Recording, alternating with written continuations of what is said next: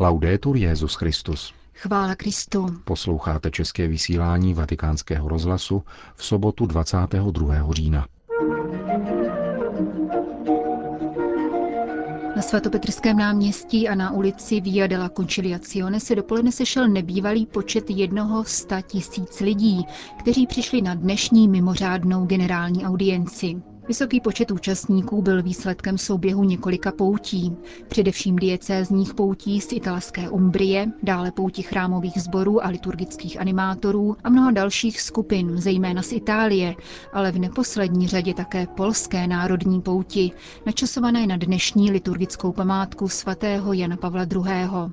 Generální audience byla zahájena čtením z Janova Evangelia o setkání se samařskou ženou. Ve své katechezi mluvil Petrův nástupce o spojitosti mezi milosrdenstvím a dialogem. Cari fratelli e sorelle, buongiorno. Drazí bratři a sestry, dobrý den.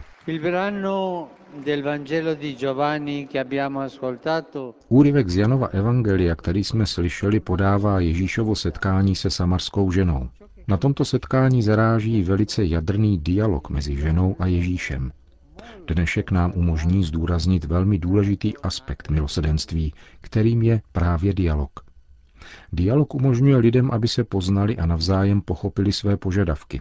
Je především znamením velké úcty, protože staví lidi do postoje naslouchání a přijímání těch nejlepších aspektů jeho účastníků. Za druhé je dialog výrazem činorodé lásky, neboť může pomoci při hledání a sdílení obecného dobra, aniž by ztrácel ze zřetele odlišnosti. Dialog nás kromě toho zve, abychom stanuli před druhým a spatřovali v něm boží dar, který nás oslovuje a žádá, aby byl uznán.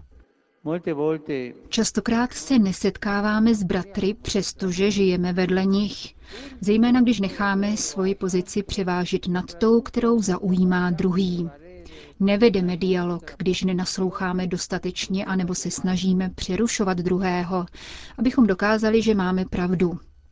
Kolikrát jen při naslouchání přerušujeme druhého a říkáme, ne, ne, tak to není, a nenecháme člověka vysvětlit, co chce říci. Tak se dialogu zamezuje, je to agrese. Naproti tomu pravý dialog potřebuje chvíle stišení, ve kterých se postřehuje mimořádný dar boží přítomnosti v bratrovi. E Drazí bratři a sestry, vedení dialogu pomáhá lidem zličtovat vztahy a překonávat neporozumění. Velice je zapotřebí dialogu v našich rodinách. Okolik snadněji by se řešily problémy, kdybychom se naučili vzájemně si naslouchat. Tak je tomu ve vztazích mezi manželem a manželkou, mezi rodiči a dětmi. Kolik jen pomoci může vzejít z dialogu mezi učiteli a jejich žáky, anebo mezi vedoucími a pracovníky, aby bylo možné se dobrat co nejpříznivějších podmínek práce.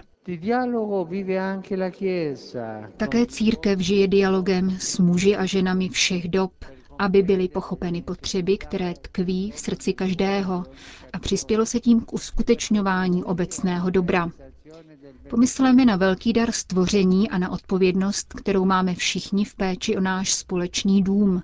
Dialog na toto tak ústřední téma je nevyhnutelným požadavkem.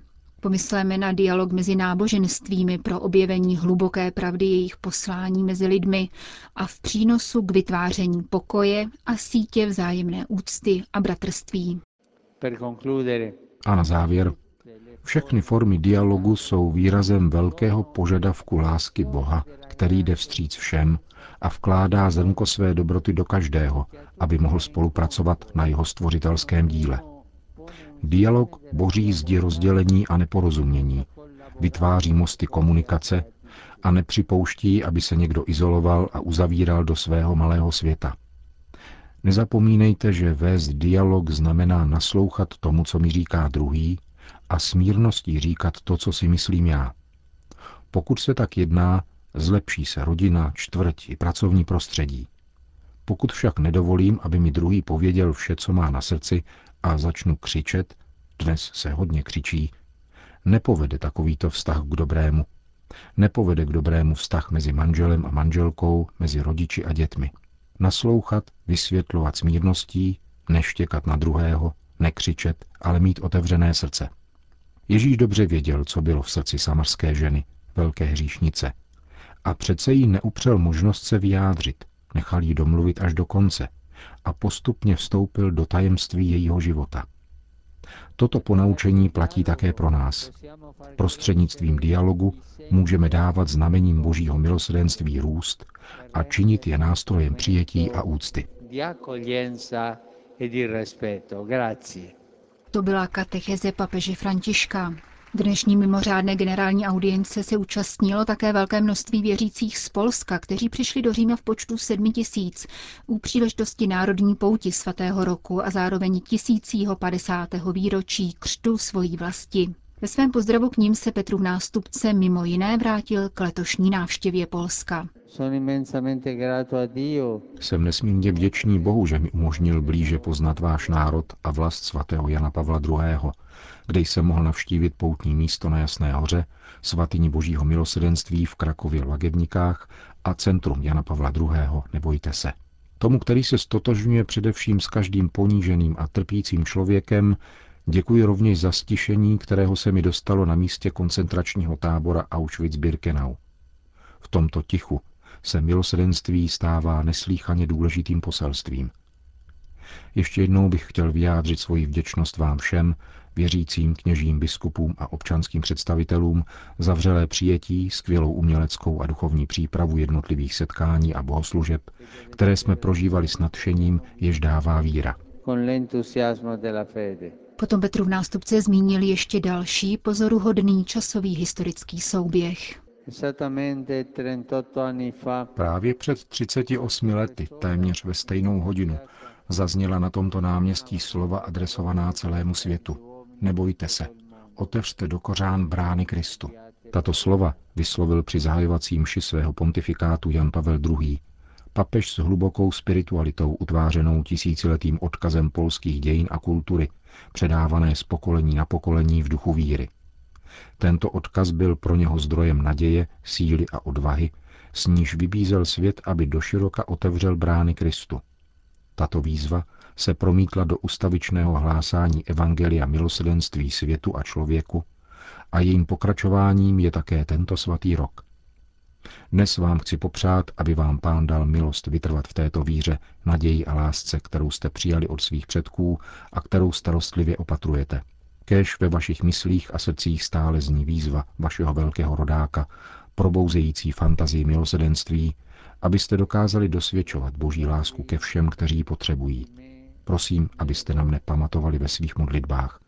Ze srdce vám žehnám. Chvála Kristu. Řekl papež František účastníkům polské národní pouti.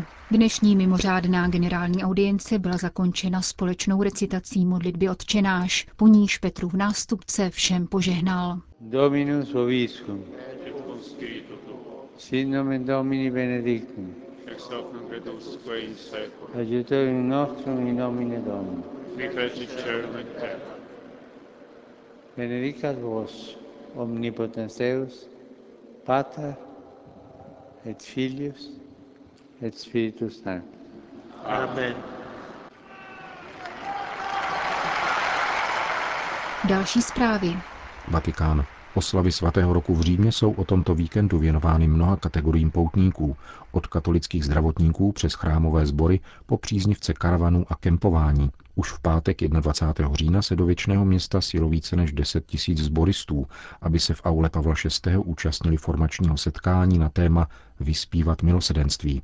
Přednášel jim papežský ceremonář Monsignor Guido Marini, zbor mistr Sixtínské kapely Monsignor Massimo Palombela, ředitel Papežského institutu pro sakrální hudbu Monsignor Vincenzo de Gregorio a jezuitský teolog a výtvarník otec Marko Ivan Rupnik. Dnes dopoledne se zboristé zúčastnili generální audience s papežem Františkem a večer pak jako jediné pěvecké těleso vystoupili na koncertu věnovaném božímu milosedenství u příležitosti liturgické památky svatého Jana Pavla II. Třídenní pouť uzavře nedělní mše svatá, kterou bude slavit předseda Papežské rady pro novou evangelizaci Monsignor Rino Fizikela a polední modlitba Anděl Páně se svatým otcem.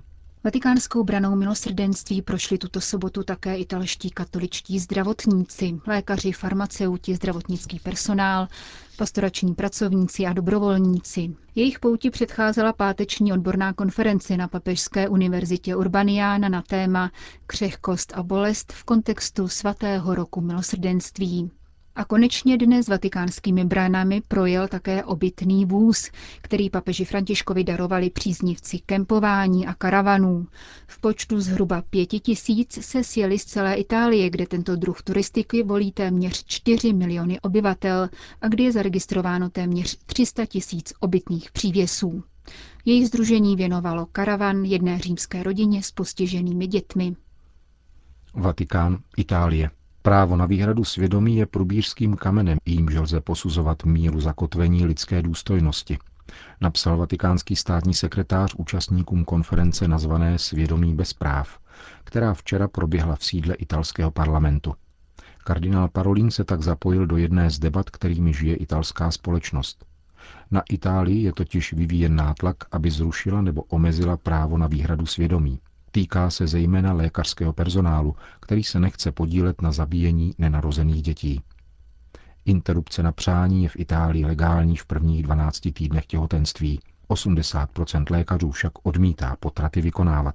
V některých regionech je odpor lékařů natolik vysoký, že tzv. přerušení těhotenství je téměř nemožné.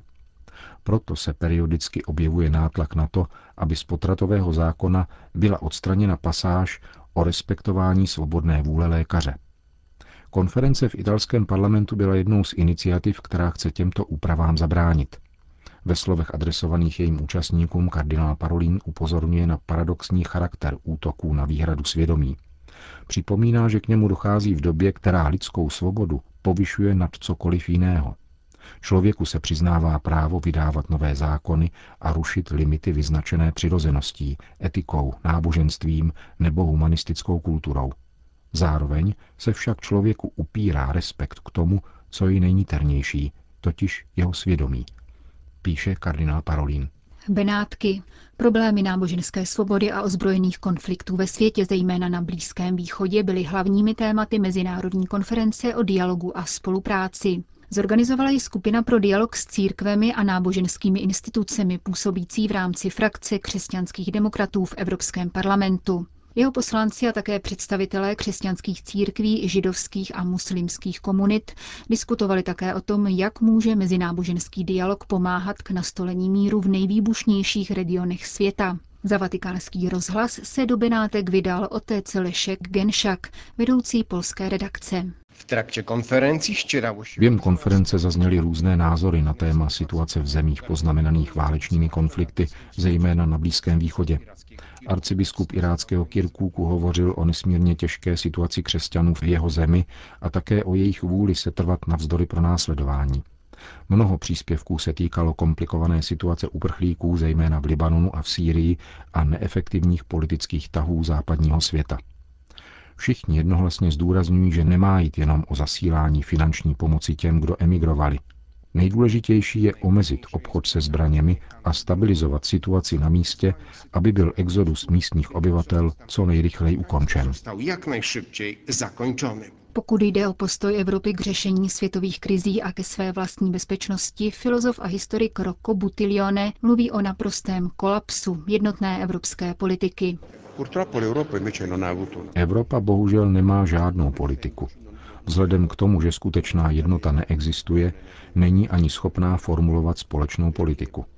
Extrémisté doufají, že se jim podaří využít mnoha nespravedlností, které jsou ve světě.